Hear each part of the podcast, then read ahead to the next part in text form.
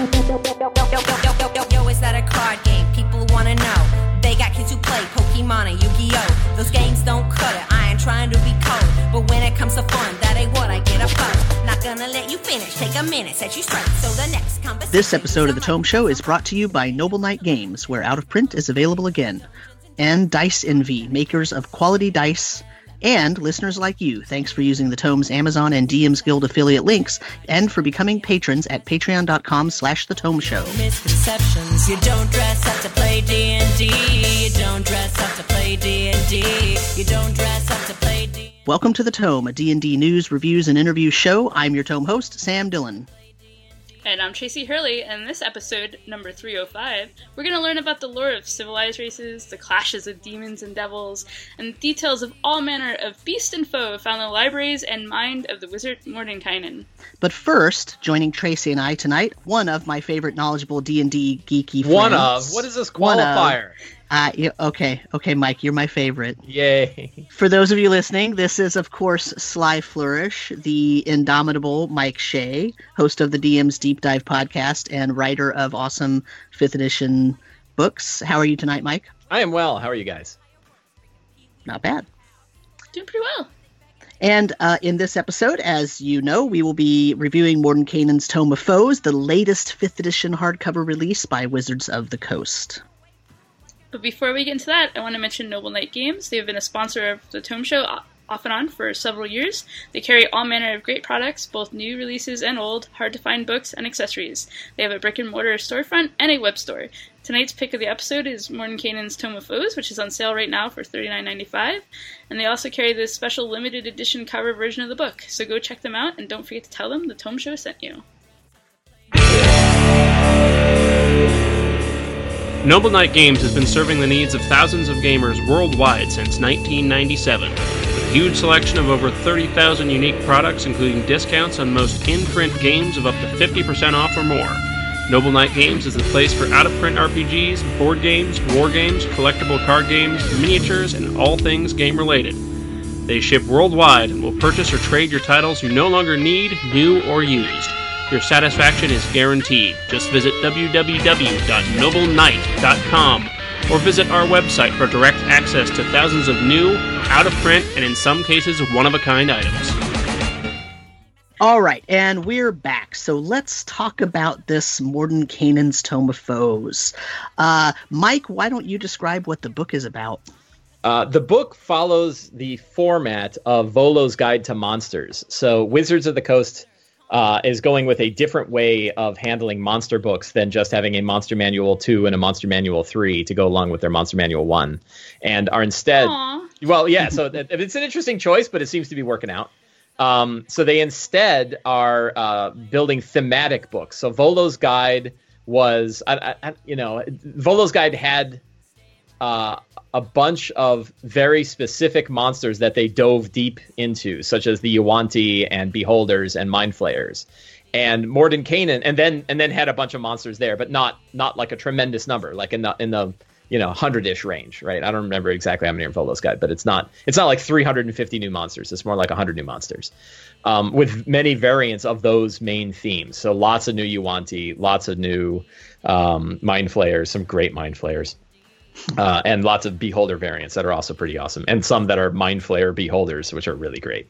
Mordenkainen's follows the same idea of the theme, only the theme in this book is conflicts in the planes. So it... Well, go ahead. It's even more philosophical. It's about balance. Balance. Well, okay. Mm. Yeah, interesting. Yeah. Did it say that? I think in a few areas. Okay. But I could be wrong. No, you're right. I'm just curious if if that was explicit or that's... Yeah, in fact, I think right in the beginning, right? Shemeska the Marauder's note about where the book came from actually mentions... you might be right. Perhaps it's no accident that this book contains Mordenkainen's first expression of balance. Yeah, okay. So. Great. Good call. So it getting into the... Yeah, breaking away from the story of it, the idea is to hit the higher challenge rating areas of D&D. So devil, you know, devil lords, demon princes, lots of extraplanar monsters, a lot of really high challenge rating monsters to challenge high level characters. But like Volo's Guide, it focuses, instead of focusing on particular monster types, focuses more on these areas of balance, the Githyanki and the Githzeri, and the devils and the demons, and the elves and the elves and the drow, and the Shadar-kai are in there somewhere. I guess they're kind of on the drow side. I don't know. Yeah, I'm going to talk about that. And then the Great War, the huge conflict that we didn't know about between gnomes and halflings, is covered exclusively, which I think is like a super, super long-term passive-aggressive war.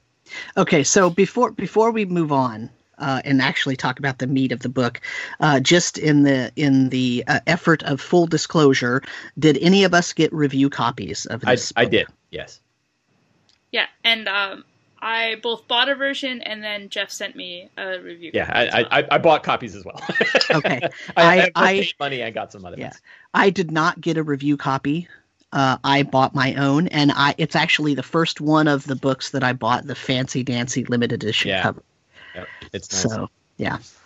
Okay, so all right, Mike. I know you want to talk about monsters, but because that's going to be a long, involved conversation. I want to talk about all of it. I want to talk about the whole. Okay, well, let's do other stuff first. So, okay, well, since you mentioned that, the lore of the races that are in here, is it more than just lore? Is it just a bunch of stories? What is this? How is this going to help us in our games? Are you asking me? Sure. So it is, it's pretty in depth. I mean, like, you know, it covers the widespread of the war between demons and devils, for example. It describes the planes. It describes the major, you know, the specific hells that exist and who runs them and what's going on there. It goes into the deep history of what exactly happened with the Gith, which I thought was particularly fascinating. I really enjoyed that. The elves focuses heavily on the gods, and halflings and gnomes also kind of talks about their you know, their heritage and their gods. Oh, and we forgot dwarves. The dwarves and Dugar are the other big one. So and do you think it's and Tracy as well? Do you guys think it's is it just stories, or is there meat in there for us to use in our games? Tracy, what do you think? I think there's stuff to use in the games. It all depends on what. I mean, I guess it depends on what you're doing with it. But in terms of, so there's random tables as well. So they don't just have the stories in there. They do have random roll tables and things like that. I don't remember there being a lot of like actual mechanics though, right? The demon section had a whole bunch of demonic boons and things and customization. That's right. Yeah. And devils, the devils have some things to give tiefling characters who want to be. Yeah. So there was some descendants, yeah. I particularly, personally myself, I like the Dwarven clan tables that they have in there. Yeah. I thought that was a nice addition. Oh, and one thing we forgot to mention, it also includes new character races, right? Yeah, which are important for a lot of people. That's the kind of the draw for people who aren't DMs to pick up this book is, and I don't know if it would be worth it if that's what you were going for alone, but they do have a whole bunch of new variant races. It's really funny you say that because I actually have that later on to talk about. But when you mentioned earlier that that they're moving away from the format of just having Monster Manual 1, Monster Manual 2, Monster Manual 3, and they're doing it this way, similar to Volo's and Mordenkainen's, one of the things I thought was I think they're doing that because just a monster manual is not really player content, but a monster manual that also has lore about different creatures – that's not just pure stat blocks, and that has lore about different races, and that ends up being playable material for the players. It makes it more enticing for players and DMs, not just DMs. Right.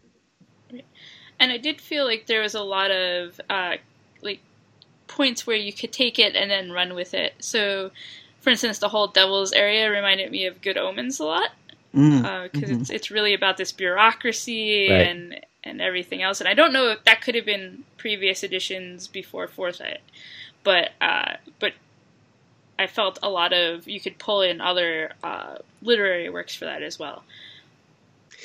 Yeah, I felt So two things. Yeah, one getting specifically about the sort of the bureaucracy of hell. I found that pretty unwieldy because I don't know how the hell I would ever actually incorporate that into my game because I'm not sitting there and writing contracts. You know, and I think like you could sort of try to role play it, but if the whole point is that you're going to be able to screw people with contracts, you actually have to do it, right? Yeah, and that doesn't fit my style. This is actually the perfect place where something like a skill challenge could be used in terms of making sure that a contract like is you could do sort of intellect checks between them, right? But yeah, I think players will feel like they're screwed if it's like, oh, you rolled a die against me a while ago and I lost, rather than, oh man, I totally missed that there was that phrase in there. You know? Yeah, yeah. I guess I feel like, oh, sorry, Tracy, go ahead. Oh no, I was just gonna say the fact that having bureaucracy be that way that the devil's ambitions are often limited, and the strafe that was set up by I'm blanking on his name right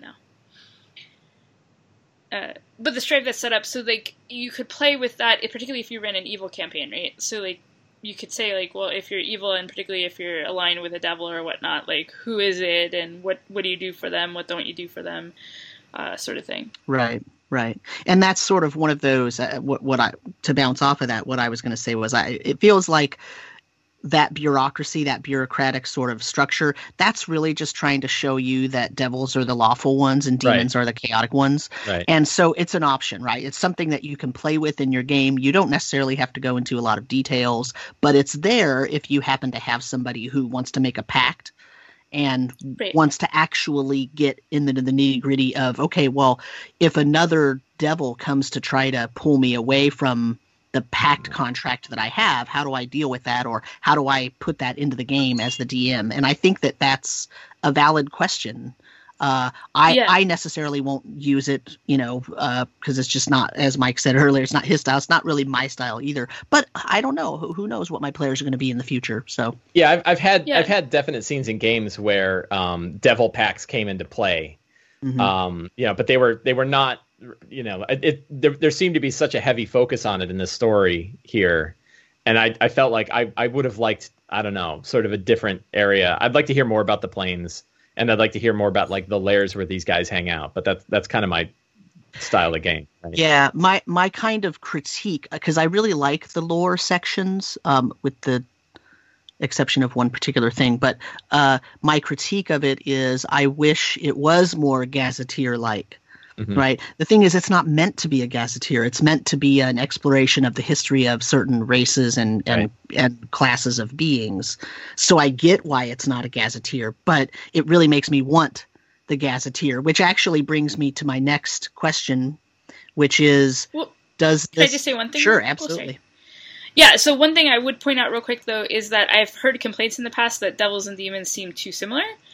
Whether or not that's a valid critique from the past, so at least I was happy that they addressed it. Sure, yeah, and that's been a complaint for a really long time. And yeah, I don't know if that's really due to any sort of published or not published materials. Where I think it's more about, you know, it's hard to show them as different types of things in a game because they're both so evil to mortals. You know, right? And they also, I mean, even just physically, the differentiation isn't that stark, right? Like. Yeah. You look at, I think it's Geryon, you know, one of the devil, right? And he looks like a Merilith. You know? Right. It's like he's a devil, but he's got a snake body and a human torso, and he fights with swords. But I mean, that's, I think, what Tracy's getting at, is that this, at least, even if we wouldn't directly use contracts in our particular games, it's actually a really good way to show the differences between those. Right. So my next point I was going to ask, and of course, you know, we can talk about all different kinds of things. I just had written a list. Tracy and I actually wrote a list on here about what we thought maybe should be talked about. But I've got a list too. All right. Well, that's perfect. So let me ask you this: does this book preface any future releases? Ooh. Like the GIF is in there, and a lot of people are saying, "Oh, the GIF, that's a hint." And this has a lot of planar things, a lot of demons and devils, a lot. You know, is it hinting at something more Planescape like? Is it hinting at something more Spelljammer like? What is it doing? Is it hinting at all, or is that just wishful thinking? I mean, you know, I think it's pretty easy to say, well, it's got a heavy focus on the planes, and if it is hinting, it's hinting heavily towards Hollow Earth, right, or Greyhawk.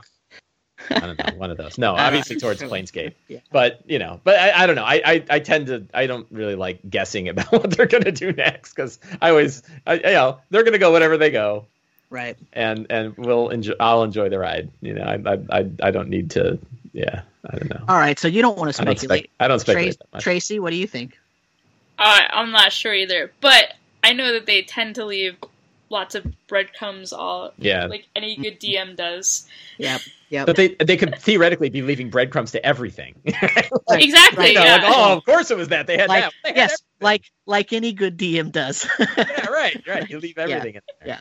So yeah, I mean, obviously it's got a heavy focus. I think you could run a Planescape adventure with this. You could go to the DM's Guild and pick up a couple of things, and you could easily run a solid Planescape adventure. Yeah. Yeah. Just to go back real quick, though, Sam, you quickly changed the subject, but you had said there was one thing about the lore that you didn't like. Okay, here's so see, I was building up that that anticipation, right? Here's my issue: the Raven Queen. Oh. The Raven Queen has basically been retconned. Yeah, from her 4th edition origins. Right. I never keep that much. Like the Raven Queen was a major NPC in my 4th edition campaign, but even then, I didn't really know what the hell I was doing. So what is the difference? Where did she start? Well, let me tell you why I feel this way. Because in 4th edition, the Raven Queen was like one of the new cool things. I mean, that was her initial entry into D&D. And so, you know, it was a very short-lived edition, so there's not a ton of stuff, but there is quite a bit. Basically, I don't want to go through the whole lore of where she came from, and I'll probably get some details wrong because it's been a long time since I've done anything with it. But basically, it never explicitly says, I think, what her race is, but it heavily implies that she was a human mortal. And Nerul, the god Nerul, took her and fell in love with her or something, and took her, and she learned how to use some of his power or whatever. Anyway, she bests him through trickery or wiliness or innate magical power. I don't really know. I don't remember. Okay, so all of you listeners who I'm getting it wrong, just recognize I'm admitting I'm not telling exact details, but that's the basics of it. When she bested him, you know, Nerul used to have dominion over the undead, and so she bested him, and or over souls or something, and so she bested him, and she then took that over, and she wanted even more power, so her major adversary was Orcus. And since her major adversary was Orcus, she was set up as sort of a foil for Orcus because she's neither good nor bad. She's just the god that sort of nurtures souls that are eventually going to become her domain anyway, because she is the ruler of all of the areas where, you know, where the undead and where the dead go. Whereas Orcus wants to have everybody die, and then he wants to raise them and treat them as a giant undead army, and that's relatively evil. She's not really that evil. She's just sort of a patron versus a sort of dominionist kind of person. In Mordenkainen's Tome of Foes, they completely do away with that history, and she becomes an elf. And gosh, I don't even remember all the details, but she's all kind of gothy. The whole memories. She loves to sort of collect. Yeah, she's now the queen of memories. And she I don't know. Basically, she kind of before she turned into the Raven Queen is an elf queen that is kind of like Icarus and tries to rival the gods and ends up falling into the Shadowfell and dying, and then from that death the Raven Queen is born. Yeah, okay. So she's actually part of the whole Corellon history. Right. And She was one of the elves that fell from Corellon when Corellon was wounded by. Well, sort of, but she's sort of at the end of that section because she gets rather powerful herself, and she creates the Shadar-kai because those were the followers who supported her. She also ends up creating the Nagpa. Because a group of the Shadar-kai rose up and basically betrayed her and her Shadar-kai followers. So she cursed them and turned them into Nagpa, which also actually changes the history of the Nagpa. So, the thing is that this book has a lot of really kind of cool stuff in it. In fact, it reminds me of a book from the second edition days called Monster Mythology. It was one of those blue covered sort of faux leather covered books that they had. And it went through and it talked about all of the different, like the dwarves and elves and halflings and gnomes and all of their gods, because those weren't in the Dungeon Master's Guide in second edition. And it talks about some other sort of, evil gods of what we would call the non-civilized races or whatnot, non-humanoids in some cases. And it's just basically full of lore and a few extra mechanical things. And that's sort of what the first half of this book reminds me of. Mm-hmm. But I sort of feel like, I don't know. I have a very specific idea of the Raven Queen in my head because of the way that her lore was developed in fourth edition and the way that all that happened and the way that I used her in my game, that this is a complete change from that. And I know that this has been answered by someone on the WotC staff. I don't know if it was Mike Merles or Jeremy Crawford or Chris Perkins or someone. And basically they said, well, the lore of about a god in one mortal plane is not necessarily the same lore about a god in another mortal plane, because those people, the people that live on that plane, they have different histories. And so the stories that get built up about a particular god arise from different phenomena and from different events in that world's sort of timeline compared to the other. So in other words, basically kind of a soft way of saying, well, both of those histories of the Raven Queen can be true and you can use whichever one you want. And that's all fine and good, except this is the one now that is written in 5th edition, and that and there's sort of no mention of that in the book, saying, well, this is only the history as known, in the Forgotten Realms or whatever. Right. Yeah, that's a fair complaint. I mean, it's funny. Like I the Raven, like I said, the Raven Queen was a big focus in a campaign that I ran for 3 years. Mm-hmm. And then I read this and I was like, oh, it's okay. Like, kind of in my head, I never even really drew the connection that it was that far off. I was just kind of enjoying what I was reading anyway. But yeah, I can see that makes sense. Like when you've got it sort of wired in your head, because the whole idea, like she doesn't really have that connection to being a neutral god of death.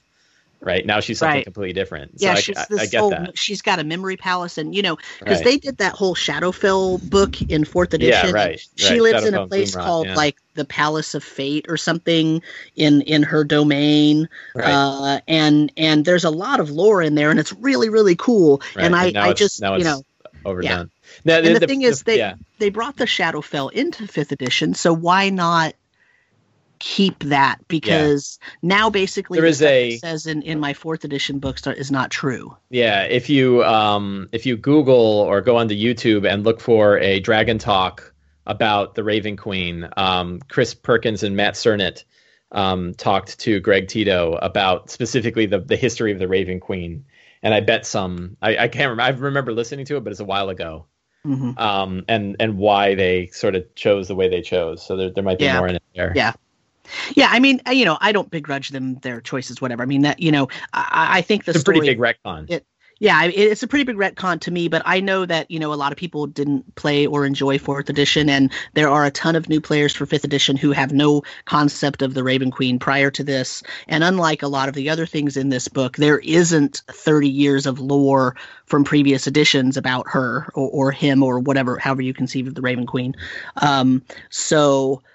it's fine for them to do. I mean, so in other words, I'm not completely, saying this is ridiculous or whatever. I'm just saying I noticed it. It hurts me. Yeah, sure. Personally. However, before we go further, I do have to mention something that's not related to this book, and that is our second sponsor. Yes, two sponsors. We have We have been sponsored this season by Dice Envy, the makers of quality dice for your RPG gaming experiences. They have a large selection of dice in a variety of awesome colors and designs. You can go to their store and buy up some of their sets, but you can also join their subscription service, which allows you to get unique dice sent right to your door every month. There are some tiers or levels that you could use, but the smallest one is called the sampler level, and for $5 a month, or for $50 for 6 months, you can get a single carefully crafted, carefully curated polyhedral die delivered to your door. It's a great way to pick up a random sampling of dice and to try out their service, see how their quality is, see how everything works, and see just how unique the dice that you get are. And you can check them out at diceenvy.com and make sure that they also know that the Tome Show sent you. Their mission, by the way, which is stated right on their website, is to give you some great new dice to show off and give your friends Dice Envy, which is where their name comes from. So go check them out. I'll put a link in the show notes so that you can easily find it. Okay, back to the review. So, Mike, monsters.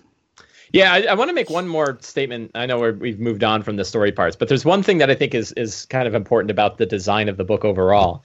And I think it has to do with the focus that Wizards is putting on D&D, which is a big change from 3.5 and 4E, that they really are doubling down on the fact that the story is the most important part of these adventures.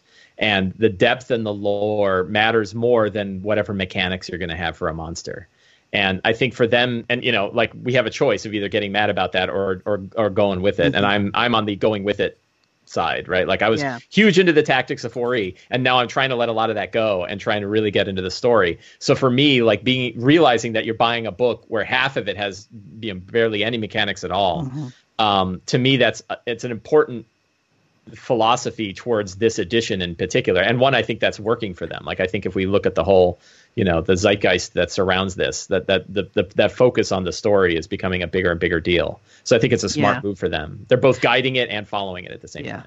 Well, and my original question, which was lore of the races, is there more than just lore in the book, was meant to sort of lead into that idea. I personally think that reading the lore, it doesn't come with mechanics at the end of every paragraph, but what it comes with is little tiny niggling story ideas that you could throw into your own games. I mean, you could go through this and you could just read, 1 10-page section and jot down notes that could end up, forming the background events in your campaign for a 2-year-long campaign for just one, several page section in this book. So even though they don't incorporate mechanics into it necessarily, although there are places with random tables and whatnot, even though they don't necessarily do that, it's still full of actionable items. Right. When they talk about what the devils and demons are doing in the Blood War, when they talk about the Gith and their discovery of, the way that the Illithid power their ships and all that stuff, that's really fascinating stuff you could definitely use in your game. Yeah, there's a section, my favorite section of the story was the stuff about the Gith. And in particular, they have a big section about the city that the Gith, or I guess it's a city. It's a city built on the body of a dead god called Tu Narath. And there's a whole section about these place called the Dragon Caves, which is the lower shattered body of the god that is sort of unexplored. And you're like, wow, there is a 20th level dungeon. You're going to go and explore the caves that are so old that even the Gith who live there don't know what the hell's in there. Like, it just, that one in particular sort of grabbed my imagination. And I was like, man, I want to run something there. Yeah. So, yeah. And I think the story also helps in another way. When I started with 4th, because I started playing with 4th edition and also DMing pretty quickly, and the fact that the monster manuals and stuff didn't have really much, if any, story, and there were a lot of just monsters, the only thing you got were stat blocks. It actually made it hard in terms of, I had players who had been playing, some of them, for 20 plus years, and they're like, well, describe this more, and I'm like, I have no idea, I just know it's a monster. And I can try to make up stuff, but it's not going to match what's in your head. So now it's kind of a more level playing field, and ensures that you don't have that, or not necessarily ensures, but helps and lessen the chance that it's just you roll dice, I roll dice, we come up with math. Yeah. Right. No, that's a fair point. The Monster Manual 1 and 4th edition is very lacking in details and descriptions and lore of almost any type. I think the entries have sort of, if you roll the knowledge check and you get a 20, here's what you know about this creature. But short of saying, well, here's what it looks like and showing the players the picture right from the book, it doesn't really tell you a lot for the majority of those creatures. That was a really big missed opportunity they had. And I think they tried to improve on that as 4th edition went along, but it never really got to the extent that they have it in 5th edition, because I think, as Mike was saying earlier, they're so story-focused in this edition that I think it would be a shock if they just gave a stat block. Yeah, right. It wouldn't be a good idea. Yeah. So monsters. We're going to talk about monsters. Let's talk about monsters, Mike. You love them all. They're all perfect. Okay, episode's over. Oh, wait, but no, not quite. So, I mean, I think that they, like I said, they stated pretty clearly that their intent was to focus more on higher level foes, right? Like monsters of a higher challenge rating. And they did, you know, one thing I want to mention, there's a fellow named Paul who runs a site called Blog of Holding, and he's as big a nerd as I am when it comes to like looking at the actual stats and doing like a deep analysis of it. And he wrote spreadsheets of all of the major stats of all of the monsters in the Monster Manual and in Mordenkainen's, just so you could compare things like damage output of a monster and how many hit points it has and everything else. And I, you know, he and I went email back and forth quite a bit over the past week or so, looking at these things, because my initial assessment was that Mordenkainen's monsters were too weak.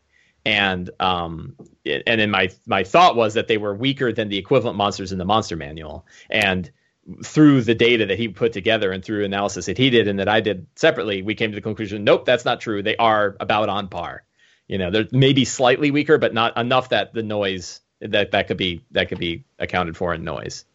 Meanwhile, separately, Mike sent me an email and said, hey, can you check out some of these numbers and tell me what you think? Yeah, I picked a few specific ones that I had looked at and I'm like, these do not seem right.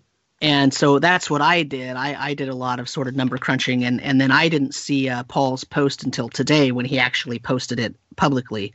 By the way, I followed his blog for years. It is fantastic. Oh, really? Yeah. Yeah. It's there's a ton of stuff on there. He used to be a really big member of the OSR, the old school. So, you know, he did a lot of Labyrinth Lord posts and a lot of sort of different Greyhawk based stuff and things like that. And I, you know, I cast a wide net, and occasionally a few sites stick, and his is one that stuck, for me. So over the years, since I've been writing my blog, actually, I've been following his.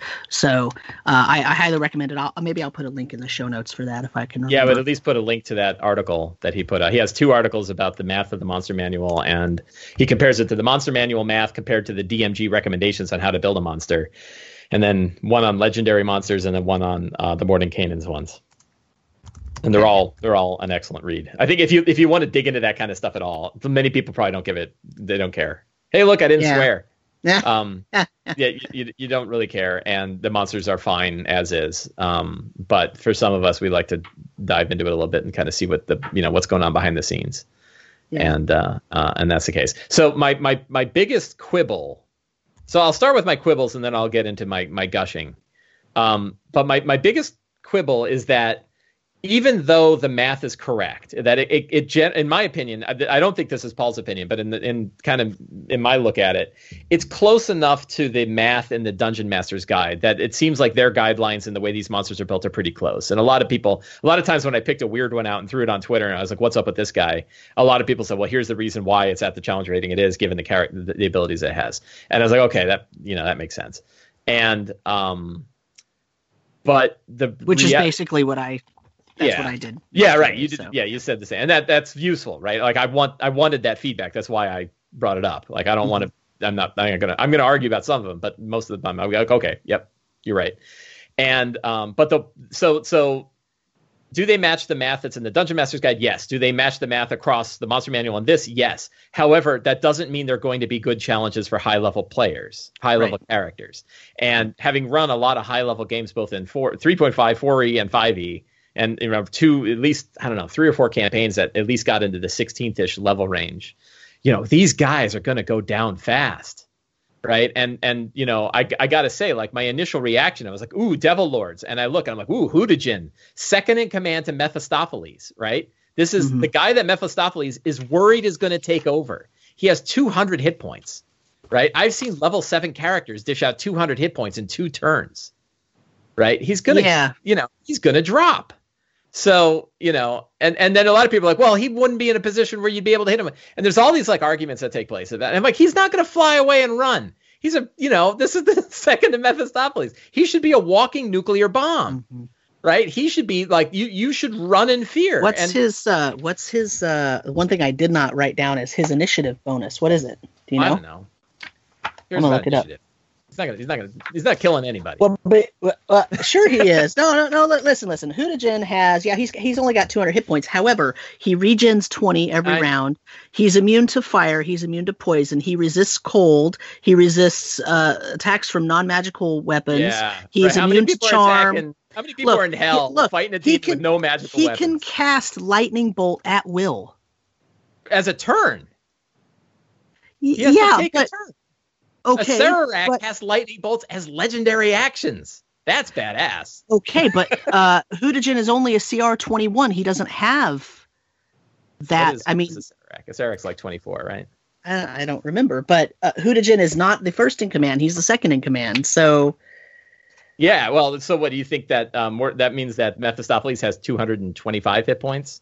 No. I've seriously seen characters that do 200 damage in a round. You know, so. Now, it's all fixed. Like, I just, you know, in my experiences, these guys are not going to do nearly enough damage to scare anybody. And they have way too few hit points to be able to survive for very long. And I know that the math works out according to their design, but the design doesn't account for things like power attack. It doesn't account for a lot of the weird things that occur when you have really high level characters. Like I guess the other thing though is too, you're gonna have 5 characters or 4 characters going up against Hutijin by himself. I mean, he's not going to be sitting there by himself. He's gonna have all of his minions, right? Yeah, I mean, and this is then it gets into the whole discussion about challenge rating and what it really means. And the answer is like once you cross CR 10, there is no such thing as a balanced encounter, and it should be Hutijin and 5 pit fiends, and then you have a fight, right? And maybe the party's fighting 5 pit fiends, and then Hutijin shows up. That would be right now. You got it right. Like, but I still like, you know, for me, I guess. But see, think about this though. But that's actually the answer to every complaint you have is that these creatures are not going to be presented in a vacuum. They're presented situation, and they're probably not going to be by themselves. Let me answer me this then. So devils, they spawn from the previous version of a devil, right? Like. As they're growing up the hierarchy, they like break apart and return into something else. So let me ask you this: what was Hutijin before he was Hutijin? I don't know. I'd have to look that up. What do you think he would be? Probably a pit fiend. A pit fiend. Guess how many hit points a pit fiend has? 300. 300. 150% or 130%. I don't know. Well, you know, so he went from 300 to 200 hit points. Well, he died in between. Right, but no other monster loses hit points when they go up on the hierarchy. He should have 450. So, so, you know, lots of them, you know, I can tell you how I felt, right? And what I felt was I want to open a book that's about badass monsters that are going to just destroy things. And I'm like, 200 hit points? And that I'm picking on him because he's probably the worst case. And I think, it was you or somebody else brought up, there's another CR 21 monster in here who's way more powerful. You know, has more hit points. It has all basically the same abilities. Only his hits a lot harder. Well, Moloch. Yeah, Moloch. Right. 20. It wasn't me that brought that up, but he's Tracy, go ahead. Maybe something just didn't go right in the promotion ceremony. There you go. Yeah. Well, so and I think the answer is that when you give something legendary resistances, they lose a bunch of hit points because legendary resistance are the equivalent of hit points when you use the DMG. But you know, so what I would have liked to have seen. And it's too late. It's printed the way it is. But I have a fix, right? I have an easy fix that we can all do. But what I would have liked to have seen when I opened the book is a section that says, hey, by the way, these guys are harder than your typical because they are devil lords, right? So keep in mind, our expectation is these are going to be way harder than you think. And by the way, they have 450 hit points and they hit for 45 damage a hit because they're devil lords. These are the most powerful things that have stats. Right. So that's what I would have wanted. Now, the nice thing is that all the things that I'm complaining about are fixable with a modification that Jeremy Crawford mentioned again on Dragon Talk which is a fantastic one, which is the hit points they have are the average. You know, right. So in your own game, that is a dial you can turn, and you are still within the design constraints by turning that dial. So what I recommend, if anybody gets to the point where they're fighting these guys, is the DM can look at the hit dice, and when they see, we'll go back to Hutijin again. So when we look at Hutijin, his hit dice are 16d10 plus 112. So that's 272. Mm-hmm. So, you know, you keep 272 in your mind, and then how the battle goes, you can decide, does he have 272 or does he have 200? And if he's kicking everyone's ass and they're struggling and they're going to, you know, get that one last heroic strike, maybe he doesn't have 272. But if they're beating his ass, then you might have his hit points go up. Now, I would even say for these guys, you could break that dial and say, I'm going to give him 450 hit points. You know, I watched level 16 characters do 750 hit points to a dragon. You know, that was lower CR than this. Well, I guess about the same CR. So... So that's a dial. The other dial is the damage, which isn't really pseudo-legal, but you can kind of see how much they could hit for, and you can increase their average damage, either by doubling their damage dice or by maximizing the damage that they get on the hit. So if they do 17, it's 2d8 plus 8. You can instead do 24 points instead of 17 points. So there's lots of dice. See, that's, yeah. These guys as hard as I want them to be. I just don't like that I have to do that. But see, I think that, and I'm going to have to do that. My players will eat these things alive. Your players will, but I'm not sure everybody's players will. I mean, you know, power gamers. Give me that. Mike Shea got a bunch of power gamers. No, I'm not saying that. Well, here's the thing, though. Hutijin has a fearful voice reaction that requires the player to make a DC 22 wisdom save. Have you ever heard of a spell called Hero's Feast? How many times can you cast that spell? Every cleric that has it casts it every day because it's the best cleric spell you can get. And it removes all poison and fear. And it lasts all day long. And you cannot dispel it. It's a fantastic spell. And it removes about half of the damage of most of these guys. Yeah, it's pretty. Yeah, I mean, I'm just saying. Like, look at the number. I'm saying, of look, your players would eat Hutijin for lunch. Mine would die in a fiery death really quick. Yeah, you should, you know, give me their email addresses. I'll tell them about Heroes Feast. Like, I'm, you know, like, oh, I found out the hard way, right? I found out because I had a player who's told me, "Hey, I'm just going to take one of my 6th level spell slots off because every morning I'm casting Heroes Feast." And then they went up against an ancient green dragon and beat its ass because fear was gone and poison was gone. Yeah. You know, and you know, so there's, and then I won't even get into, like, you know, drop a force cage on Hutijin and he can't do anything at all because there's all kinds of other issues. But, you know, the main thing is, like, I you know, when I look at, like, 13th Age, 13th Age had a really interesting feature, which they called the nastier special. Right. And certain monsters that were really powerful had a separate stat block, a little separate section of their stat block called the nastier special. And if you wanted these guys to really be pains in the asses, you could give them these nastier specials. And it was like a neat little template that you threw on a guy that was part of the game. And I think they could do something like that in 5th. Like, they could have, you know, in the next Xanathar's guide, they could say, like, hey, if you need to tweak your monsters, here's some guidelines we recommend on how to make your monsters really challenging, or how to tune them for whatever, you know, whatever battle you've got. So I'm picking on this in particular because this was a book that focused on high level play. And I know I'm not the only one. I've seen lots and lots of people tweet about the fact that they're watching super high level guys get killed by, like, level 12s. Yeah. You know, so I mean, you and I have talked about this quite a bit, that a lot of creatures are vastly underpowered when you get a group of 4 PCs that are relatively competent. Right. Yeah. And I think an argument against it is, well, you know, and I hear it a lot, like, oh, your group is really super. And my group's a story focused group, and they're not optimizers. And it doesn't take much optimization to say, oh, power attack looks pretty good. You know, I'm going to take that. So it's not like they're, you know. Well, let me say this, though. You know, regardless of whether your group is a power gaming group, I mean, that shouldn't matter, because the game mechanics and the creatures that are written and the way they're written should do what the designers intend it to do. So for me, I guess the question is Hutijin meant to be defeated so quickly? And yeah, I mean, his story does not fit his stat block. That's my issue. And what does the DM do when he is? now what's the next step, right?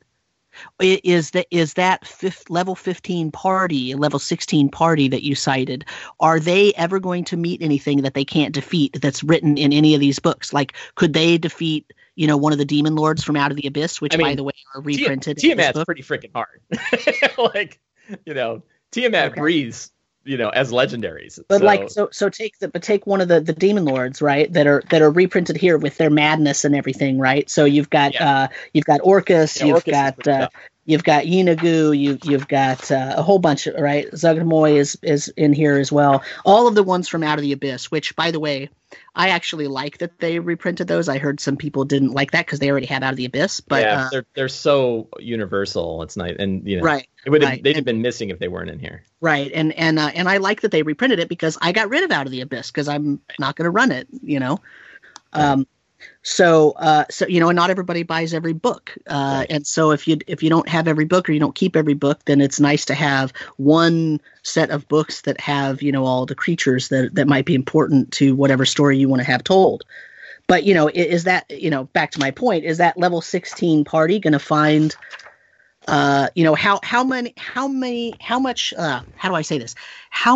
does the CR have to be for your party to get its butt whooped? I mean, it depends on the circumstance, but in some cases, I think once you cross like the level 10 threshold, pretty high, especially if the characters are pretty decent at what they do. I you know, I've heard lots of stories about people where the CR was 10 higher than the players and they're still beating it. And flat math has to do with it, right? It's not like there's not a brick wall that they're hitting.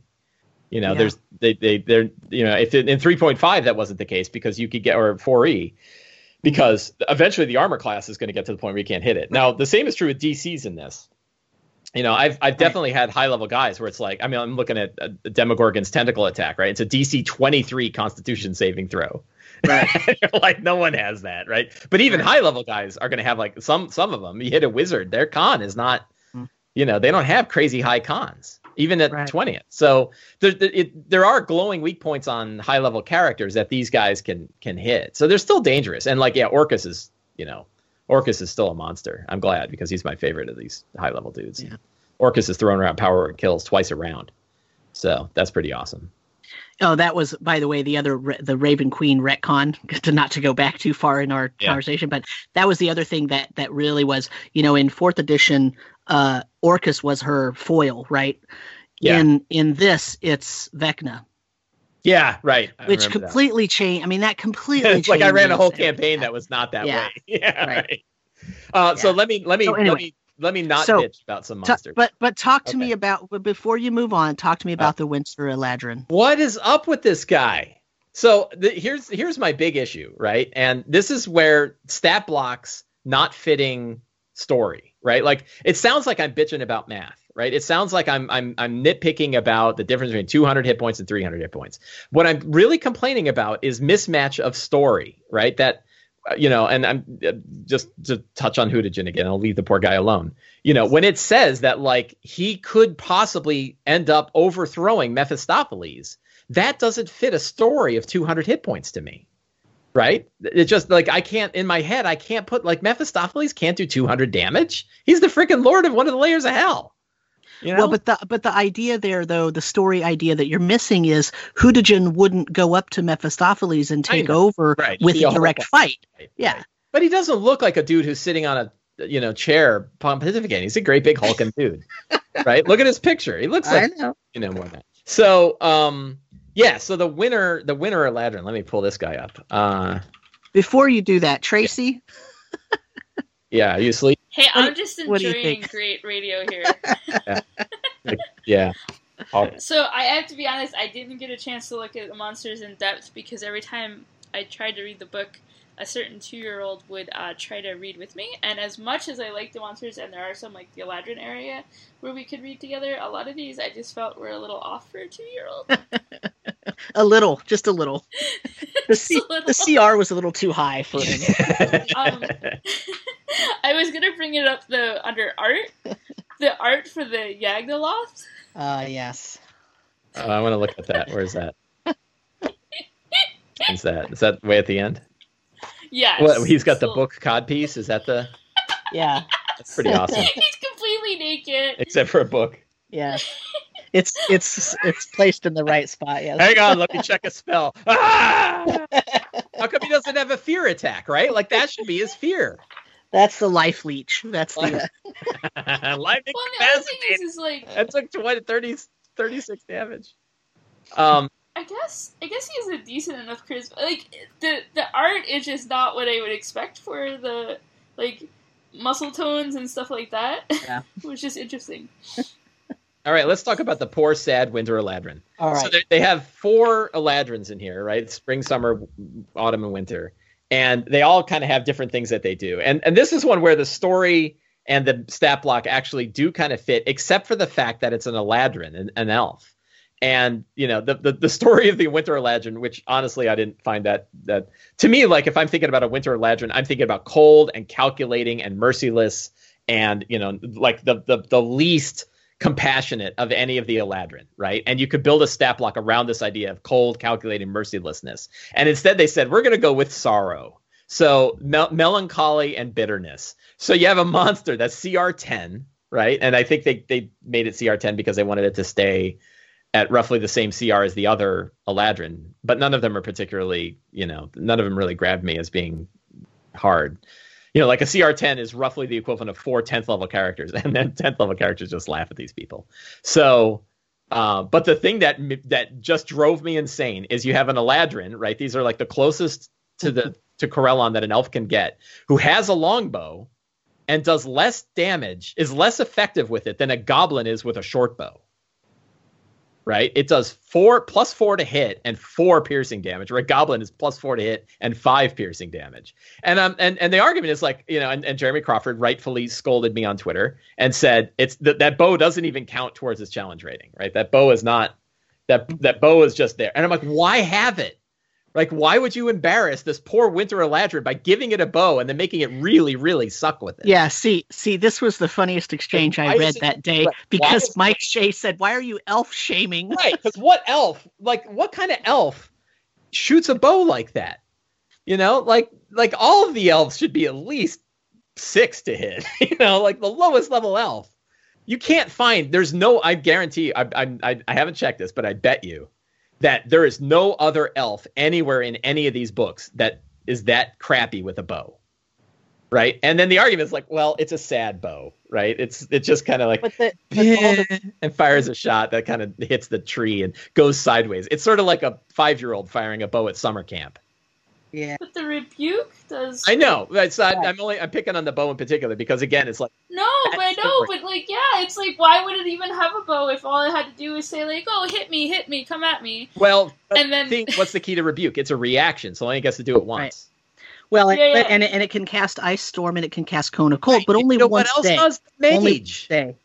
Right. No, but I'm saying that's what. Yeah. So my response to you, right? What did I say? I said, oh, all the other ones you've complained about, I can explain away why they have the discrepancies they have. This one, I don't know. The jury's out. I think it reads weaker. Well, and I had when I was arguing, so I argued about the Black Abishai too, because I was like, here's the it's a devilish assassin of Tiamat, and it doesn't have assassinate or sneak attack.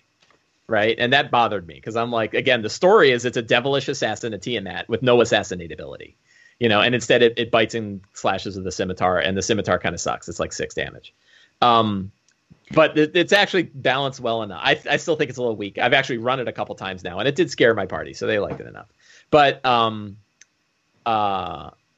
so Dan Dillon, who writes monsters for Kobold Press, mm-hmm. and James Hayek, who writes for everything for everybody, as far as I can tell, both of them would get on my case about this stuff, and rightfully so. Like when Dan Dillon's like, you know, you're being an idiot, you're probably being an idiot, right? Like that's a good. If you're arguing about a monster and Dan Dillon's saying you're wrong, you're probably wrong. So I kept that in consideration, but I showed him the winter ladder, and he's like, yeah, I got no answer to that. You know, he's like, and James Hayek's like, yeah, what's up with that? That's terrible. So I'm like, okay, when James Hayek and Dan Dillon are on your side, there's probably something to your point. But here's my point about that. I think they focused a little bit too much on theming those Eladrin. Yeah. And they created a creature that the party's maybe not going to fight, right? Yeah, so, I get it, but it's got a stat block. Like, yeah, because if they did it without a stat block, everybody would be complaining it didn't have a stat block. I get it. If it's a terrible, so instead they put a crappy one in. But so the Kona Cold and Ice Storm thing is fine, except mages have that. And mages have a ton of other spells, and they're CR5. Yeah. Right? No, I know. So, I know. Yeah. So I picked on this guy in particular because it was like the biggest mismatch of a challenge 10, which really are big. Now, I'll pick out two others that are in the opposite direction, and one is the Cibriax, right? The Cibriax is, I think, a CR19, and it's this giant pustulating ball of chained flesh that squirts out bile as its attack. It does 200 points of damage a round. 200 points, right? Like, that's a badass monster. Like, that's going to scare people. That one I'm like, wow. And on the charts that Paul did for his site, it's like way off the chart. Like, it's, it does Tarrasque level damage at a CR19. So I love that one. And the other one is the Starspawn Mangler, which is a CR5. But if it manages to pull it off, it could do 90 damage to one person on the first round at level 5. So that one's definitely interesting in the other direction too. Well, and here's the thing though, right? So now when you start going back into those low CRs, you start talking about things that are going to be a lot more scary because, level 5 PCs really don't have that many hit points. Yeah, right. I mean, I don't know what a level 5 has, like 30-ish, 35? Yeah. This thing it does 6 attacks, which means it's going to drop you and then kill you because it has to focus on you. So it's truly a character killer. It's just going to butcher people. And then, so that one's interesting. I like it. I think actually, like, you would not want to put that up against low-level guys, but you could have a few of those against high-level guys, and it would be ruthless. It'd be really, really tough. So they are definitely hitting that, like, glass cannon high-level thing. Yeah. But one last thing about story mismatch, and which is the Leviathan is another one that I kind of picked out.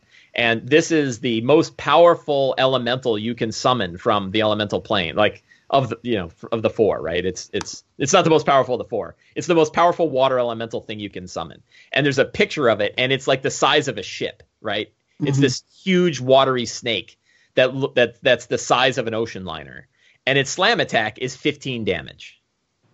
Right? And that was one where I'm like, that doesn't fit the story. Like, it should destroy half of Waterdeep with one slap, right? And the argument is, well, it all balances out, right? The math is all right. I'm like, that's too low. Like, 15 damage. Ogres do 15 damage. So that's what it came to me is like, yeah, I know Mike Shea bitches about stats, but it doesn't fit the story, right? And the numbers should match the story in my mind. Now, I'm ignoring the fact that it has this tidal wave that can wreck a city, so it has another thing that does it. I just feel like a slam attack from a Leviathan should be, 30 damage, something like that. It's 10. It's 1d10 plus 10 plus 5 acid damage. Yeah, that feels low, doesn't it? Right? Low. Like it isn't. Like when you do all the math and you work it all out, it's correct, but that's not right. Like that, correct might be one thing. Story, but it does that. But then it does a tail attack, right? Which does 1d12 plus 10 plus 6 acid. So 16. your damage per round then does end up in the 30 hit point round. But one tail slap should be destroying people.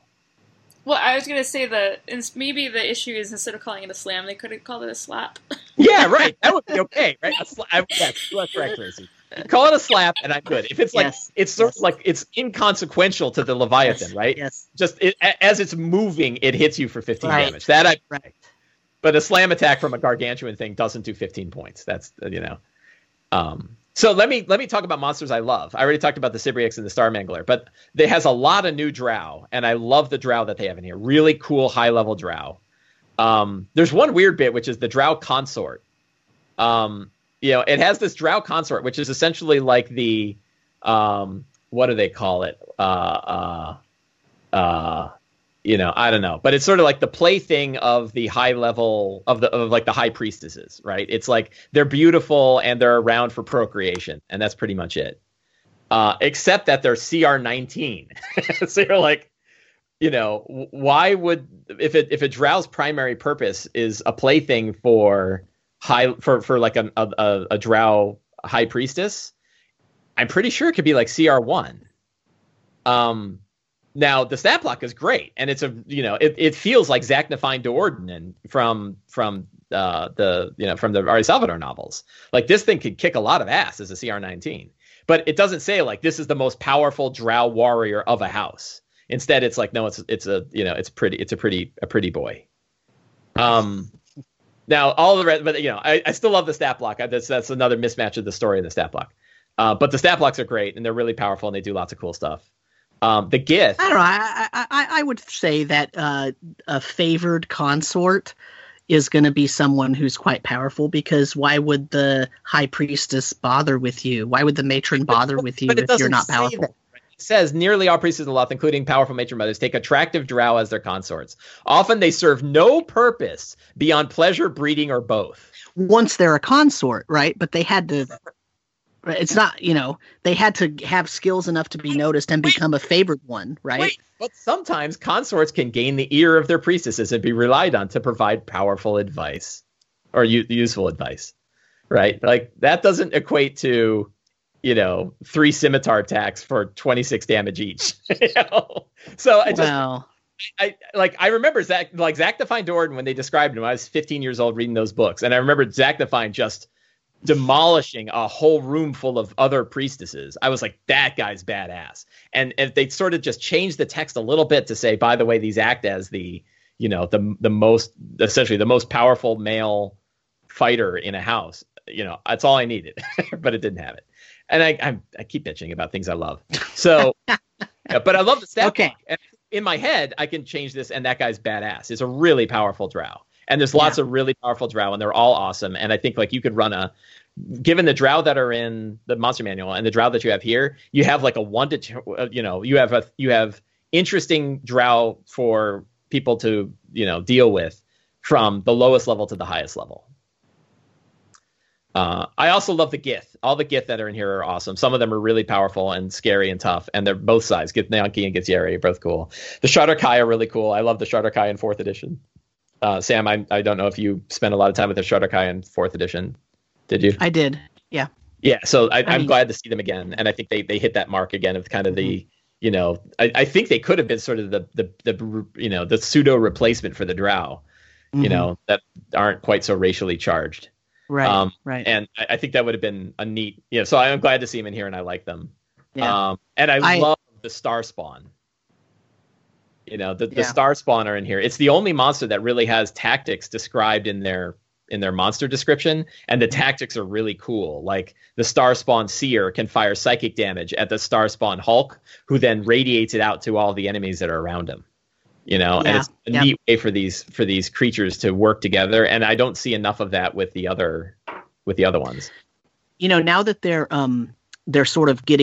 getting multiple different CR ratings for different types of creatures. I'm seeing a little bit of, I had a 4th edition flashback when I was looking at this book, particularly the ogre section, because there is an ogre battering ram, there's an ogre bolt launcher, there's an ogre chain brute. And that's like the 4th edition naming convention, because those are all different CRs. Yeah. And they're not very much. Well, one or two different, but... More. But that makes a difference. Well, 4, 2, 3, 2. I mean, that makes a difference, though, at that challenge rating. Sure. Yeah. Right? It's not like in 4th edition, it was like, here's the 6th and the 16th and the 20th. No. Yeah, I meant the naming convention, though. So yeah, I saw this. I was like, whoa. And I had to look at that to see what they were doing. But it's interesting that in some of these, you're actually making my point for me, because I was going to say they're only a couple of CR apart. But when you look at the drow, we now have a relatively wide range of CRs for drow. Yeah, right. It covers a lot. Now, the other interesting thing is, I have done this in 5th edition now, and the flat math actually does work. That you can, if you can have, 25 drow warriors attack a higher level party, and it will matter, right? Like, right, it can matter in their favor. So the idea that these monsters can actually, you don't really need to have a bunch of variants of monsters, because you can just use regular drow warriors, and if they're within 10 CR, 10 levels or so, they'll still be. They'll still be interesting. I mean, I ran 100 zombies against a group of level 8s, and they wiped out a lot of them with fireballs and turn undeads and stuff. But then there's still a bunch of zombies left, right. So it mattered. Yeah. So once again, it's the situation that you create rather than the actual individual stat blocks and CRs. Yeah. Is I think what this is coming down to. Yeah, there's one interesting thing about the ogres, and I've been thinking about this more recently. Teos Abadia, AlphaStream on Twitter, he and I talk about all this stuff, and he's probably the best guy on Twitter to follow for any of the D&D stuff. He just is always on. He got his thumb on all this stuff that's going on, and he's been talking a lot about like the kind of being sad that monsters aren't built the same way that 4E monsters are, with sort of lots of really interesting mechanical things that they do, your pushes and pulls and your, everything like that. And I don't miss those. I'm thinking, I'm like, why don't I miss those? And what I realize is I do that in flavor. Like I don't, right. And those ogres are interesting because like, I actually didn't need any of those. I had ogres doing all kinds of weird stuff just by describing it. Like I didn't change the stat block. I didn't, I just have them carrying a battering ram. I just have them have a cart that carries goblins on top. So but it's interesting that they make those. But you're a DM who's been doing this for a long time, and you've been teaching people about it for a long time and talking about it for a long time. A new DM might not necessarily be comfortable just saying, that ogre has a battering ram, and then being able to like put a mechanical consequence to that, or put a narrative consequence to it. That's an interesting point. The question is, which should you be teaching them? Hey, we're going to go ahead and give you 4 stat blocks of 4 different kinds of ogres, or here's how to go ahead and do the story focused thing. I think it's a mix. Yeah, so it really is. And I think that was an experiment. I would not be surprised if they said, let's throw this in here and see how people feel about it. Mm-hmm. Maybe. I don't know. I could be reading into it. Okay, sorry. Let's move away from monsters, because I want to talk about the art. I want to talk about layout. I want to talk about if any critique, or if it's missing anything, or if it has too much of anything, and we've got probably 10 minutes because we've already been talking for a very long time. Although I find the conversation very interesting. I hope our audience does as well. Tracy might be asleep over there. I'm awake. I was listening. We don't give you a chance to get a word in edgewise, so, Well, and I said, I had a hard time getting into the monster stats because of the 2-year-old, so I didn't have as much to add there. But the art, on the other hand, so I went out and got it. I think the first day was available at the gaming stores. And as soon as I started flipping through the book, I was like automatically taking pictures, and then that's when I decided to do the first flip through on my Sarah Dark Magic YouTube channel. And I actually did flip through the entire book and post it up there.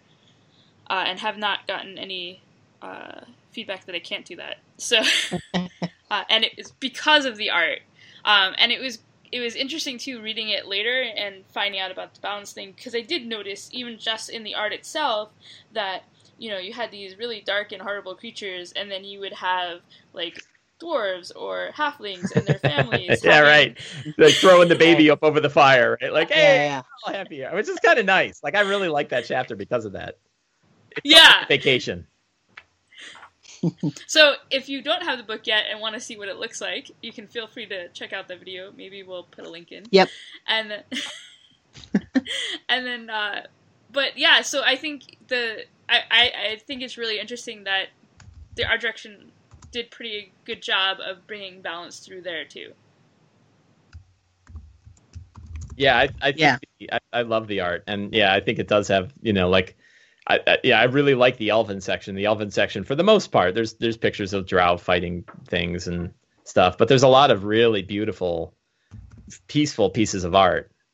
And like you said, I really did enjoy the whole section on the gnomes and halflings, because it was sort of a break from, let's talk about the difference between demons and devils, and the Gith, and these other really kind of big, powerful races, and the art I think helped a lot with that. I think the art in this book is fantastic. I do miss the maps. Like one thing that Volo's Guide had is they threw some sample maps of lairs, and maybe it doesn't fit this as well. Like you're not going to draw a Dugar lair, or an Elven lair. So probably we didn't need it, but it was one of those, like, it was really, I used them in Volo's, and. It would have been nice to have something like that, but it probably just didn't. it would have been cool to have, instead of creature lairs, it would have been cool to see like a typical halfling town or, right. Typical dwarven hold or something, you know. That would have been good, right. Nice places. Yeah. Yeah, I agree. Yeah, I myself, I like the art as well. I think there are some pieces that sort of verge on like watercolor style. I mean, I don't know. I'm sure that the art is probably done digitally by most people, although what do I know? I'm not an artist, but some of them are very like watercolor style type. Like on page 80, there's this sort of fortress picture that looks very watercolor-y. There's a couple of images in the Elven lore section that are very watercolor-like. And they're just, it's just really nice because it's not this sort of, page 37 is this really interesting landscape. I mean, I don't know. It's not just all pictures of people. It's pictures of places. Yeah. It's pictures of families in terms of the lore section. It's pictures of, I like the fish skipper on page 101. It's a hilarious picture, I think.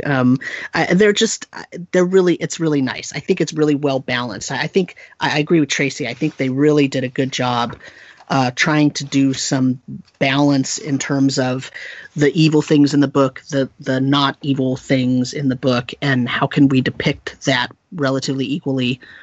And at the same time, remaining a monster book. I mean, it really is a monster book. Mm-hmm. So, what do you think about the difference in covers?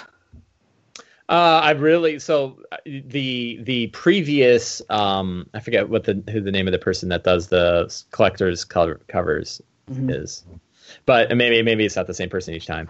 Those covers have to grow on me a little bit. Like I didn't mm-hmm. quite like Volo's as much as the original. Like I actually like the art. I think it's my favorite piece of D&D art ever is the cover to the non-collector's version of Volo's Guide with the Frost Giants. Yep. You know, Volo kind of negotiating with two Frost mm-hmm. Giants. And there's so much going on in that. One Frost Giant wants to stab him. Another one's like, hang on, he's got something to say, which is such a very Volo thing. Mm-hmm. And this one, I didn't like the original cover nearly as much as the special cover. So I'm happy to have the special edition cover. And the Xanathar one, I think both covers are fantastic and it's hard to pick.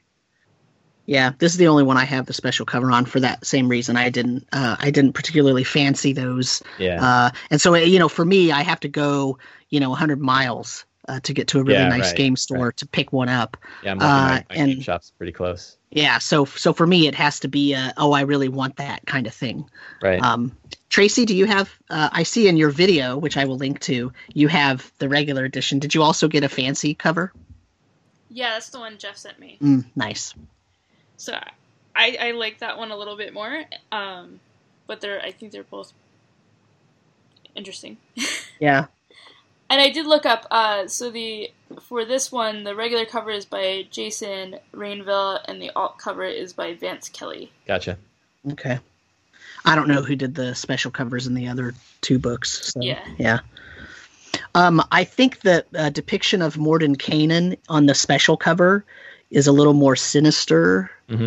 than He's on the a sinister first. Guy. He is very sinister, but that's what I mean, right? I feel like, he has so much knowledge and evil things in his mind. How can he not be a little bit sinister, even if you consider him a good guy? And so, I feel like he looks more sinister in the special edition cover. But yeah, so he's had a lot of depictions of him through the years in different products. It's pretty interesting. It's a good depiction, I think. Right. All right. I think we've covered almost everything. Overall thoughts? I have good, tips. Bad. Okay, tips. Let's hear them. So my overall thought. I mean, it's kind of hard to say like, well, should you buy it or not? Like, if you want. They don't put that many books out that if this thing resonates with you at all, it's fine. It's a good book, and I like it a lot. And that there's a lot in it, and it's very useful. My big tips, one is read it. Like, read it cover to cover. It's worth the time. It fills your head with D&D lore. It really lets you kind of seep in the fantasy of this place, and that helps you improvise when you're running your game. It helps you kind of say, like, wasn't there a creature? I pulled the vampire mist just out of a hat last night when I was running my game. because I had just read about it recently. So, you know, it's not a lazy technique to read these books. As you say, it takes a lot of time, but, you know, I read them instead of fiction. And that, you know, to me, they are fiction. I really enjoy it. And I kind of had to teach myself to enjoy it like that. But now I can't wait. Like I'm going back and reading Swordcoast Adventures Guide cover to cover just because I enjoy it so much. And then, you know, like all monster books, this is a fantastic way. Yeah, it's a fantastic toolbox to reskin stuff of your own story. In my Tomb of Annihilation game, the vampire myths, the lore did not fit my game. But the idea that there's these clouds out there that are sort of these lost souls that have been drawn from the soulmonger, and they're floating out there, and they want to eat life, that fit the story. So I just reskinned the vampire myths into those death mists, and it worked perfectly. And they were cool, and they scared the hell out of people, and that was great. For the really high challenge monsters, or for high to really high, anything above CR10, keep the maximum hit points that a monster can be in mind, and then during the fight, you know, you can decide like, should I switch them to max hit points or not, based on like, are the characters having too easy a time? And too easy means that it's going to be less fun for them if they beat them too soon, not you think they should be beaten too soon. Like, you got to judge the fun of the game, and sometimes it's fun for them to kill it in one hit, and then you should. And you can do the same thing with damage. There's lots of ways to kind of increase the threat of these monsters by either going to the maximum damage that they can inflict or doubling the damage dice. It's essentially giving them crits every hit. But a crit on a monster is typically not nearly as big as a crit on a monster's crit is not nearly as big. So those are my big tips for how to get the most out of this book. Awesome. Tracy, do you have any closing thoughts or anything that we didn't actually mention that you wanted to draw attention to? No, the only thing is that given now that they're writing books with a lot of lore and stuff, I'd love to get some of this in audio format. Yeah. Yeah. Because I do have a commute. I don't have a lot of time where I can sit down with a book probably for at least the next year. So that would help a lot, I think. I have a gift for you. Awesome. So can I give it a small plug here? Sure. Sorry. I won't plug anything else. So I wrote a book called Fantastic Locations, which is 20 locations you can drop into any of your fantasy games. And they're intended to be system agnostic and world agnostic. So you can kind of pick whatever fits. And Rudy Basso, friend of the show here, made an audiobook version of it. And it's available on Audible. So Tracy, I will send you a promo copy. Awesome. Thank you. Yeah, and it's another way to sort of seep in. It's not the kind of thing that you'll memorize it and then go to your game and use it. You'd still, need to have the details, but it's a great way to just let a location kind of seep into you. Yeah, definitely. Interesting. It's funny because, I, as you know, Mike has mentioned, I basically read everything cover to cover. Usually I read everything cover to cover, and I have a really good memory, so I retain a lot of things. So when I go back, I can easily find things because my brain remembers where, what part of the page I was looking at and all that stuff. And that's not unique to me. If you start reading these books and start trying to pay attention, that'll start happening to you too. But, I understand not everybody has the time to do that. I mean, sometimes I don't have the time to do that. So that's a rough one. But I do agree with the advice. I think it's a good piece of advice, but I think not a lot of people have a lot of time to do that. If you only have an hour a week to prep, I'm not sure that it should be spent reading cover to cover something that you might not use 90% of. Yeah, although I bet you people aren't reading the books and they're spending a lot of time prepping things they don't need to prep. Yeah, possibly. I think to me, it's the hardest lazy tip, but that's a topic for a different podcast. Sure. Yeah. Maybe a device episode later. Yeah. But I give the book a thumbs up. So, I think it's a nice book. I think I'm not sure that it has enough in it for players, but that's because the majority of the time I'm DMing. So if a player out there says yes, it is good for players, then I think it's worth it. And so I think we've basically covered everything. We've gone over an hour, I think. So let's wrap up the episode. We'd like to say thank you to our guest, Mike Shea. Mike, where can people find you on the internet? You can find me at my website, slyflourish.com, or on Twitter at twitter.com/slyflourish. We'd also like to thank our patrons over at patreon.com/thetomeshow. They're very supportive and give us extremely useful feedback whenever we need it. For as little as $1 a month, you can join the community and help us pay the bills for the whole Tome Show lineup. I'd like to specifically thank Keith Bryan, Jill Sanders, Leonard Pelletier, Jeremiah McCoy, Matt Bible, Doug Palmer, Mark Richmond, and Dan Simmons. I'm also a patron, but I never get mentioned. Thank you all so much for your support. And thank you to the listeners for using our Amazon and DM's Guild affiliate links. You can find those at thetomeshow.com, where you can also find the other great shows on our feed. And as always, you can contact us via email at thetomeshow@gmail.com or through our world-famous biz line at 919-BIZ-TOME. That's 919-BIZTOME. And that's episode 305, where we marched the front lines of the Blood War, witnessed the great flying ships of the Gith, and learned how to expertly skip some fish on a hidden lake in this episode of The Tome, The Tome, The Tome, The Tome, The Tome. Misconceptions. You don't dress up to play D&D. You don't dress up to play D&D. You don't dress up to play D&D unless you want to. Like me, you don't dress up to play D&D. You don't dress up to play D&D. You don't dress up to play D&D unless you want to. Like me, you don't think we fancy? Let me teach you about class. Priest, fighter, rogue, cast a kick your ass. You don't think we street? Look at this table full of ice. You don't think we hard? Just touch my dice. You don't think we can get it? F the birds and the bees. I'm a paladin in the suits, but a thief in the shoes. My character shoots 'cause they full to the brim with maxed out sass. My DM, he think he in charge, we don't worry about him. So but when he out to get us, be like Jack the Square. Master player, traitor, master creator. Look at me, master NPC generator. Just cause she a master doesn't mean you have to hate her. Got a boy, I don't need to be no master later. I don't care if over there your character is dying, cause it's just like baseball, there's no crying. You wanna join in? Now you start realizing we're the cool nerds. Call me Neil deGrasse Tyson. D to the R to the A, good and S, D and D. The dungeon master sets up a scenario, then he or she asks, where would you like to go? We talk as a group, then decide together. There's no winning, yo, we could play forever. Stay right there, let me answer your questions. I'll clear up all your misconceptions. Stay right there, let me answer your questions. I'll clear up all your misconceptions. You don't dress up to play D&D. You don't dress up to play D&D. You don't dress up to play D&D unless you want to. Like me, you don't dress up to play D&D. You don't dress up to play D&D. You don't dress up to play D&D unless you want to. Like me, you don't dress up to play D&D. You don't dress up to play D&D. You don't dress up to play D&D unless you want to. Like me, you don't dress up to play D&D. You don't dress up to play D&D. You don't dress up to play D&D unless you want to. Like me, I'm on the wall.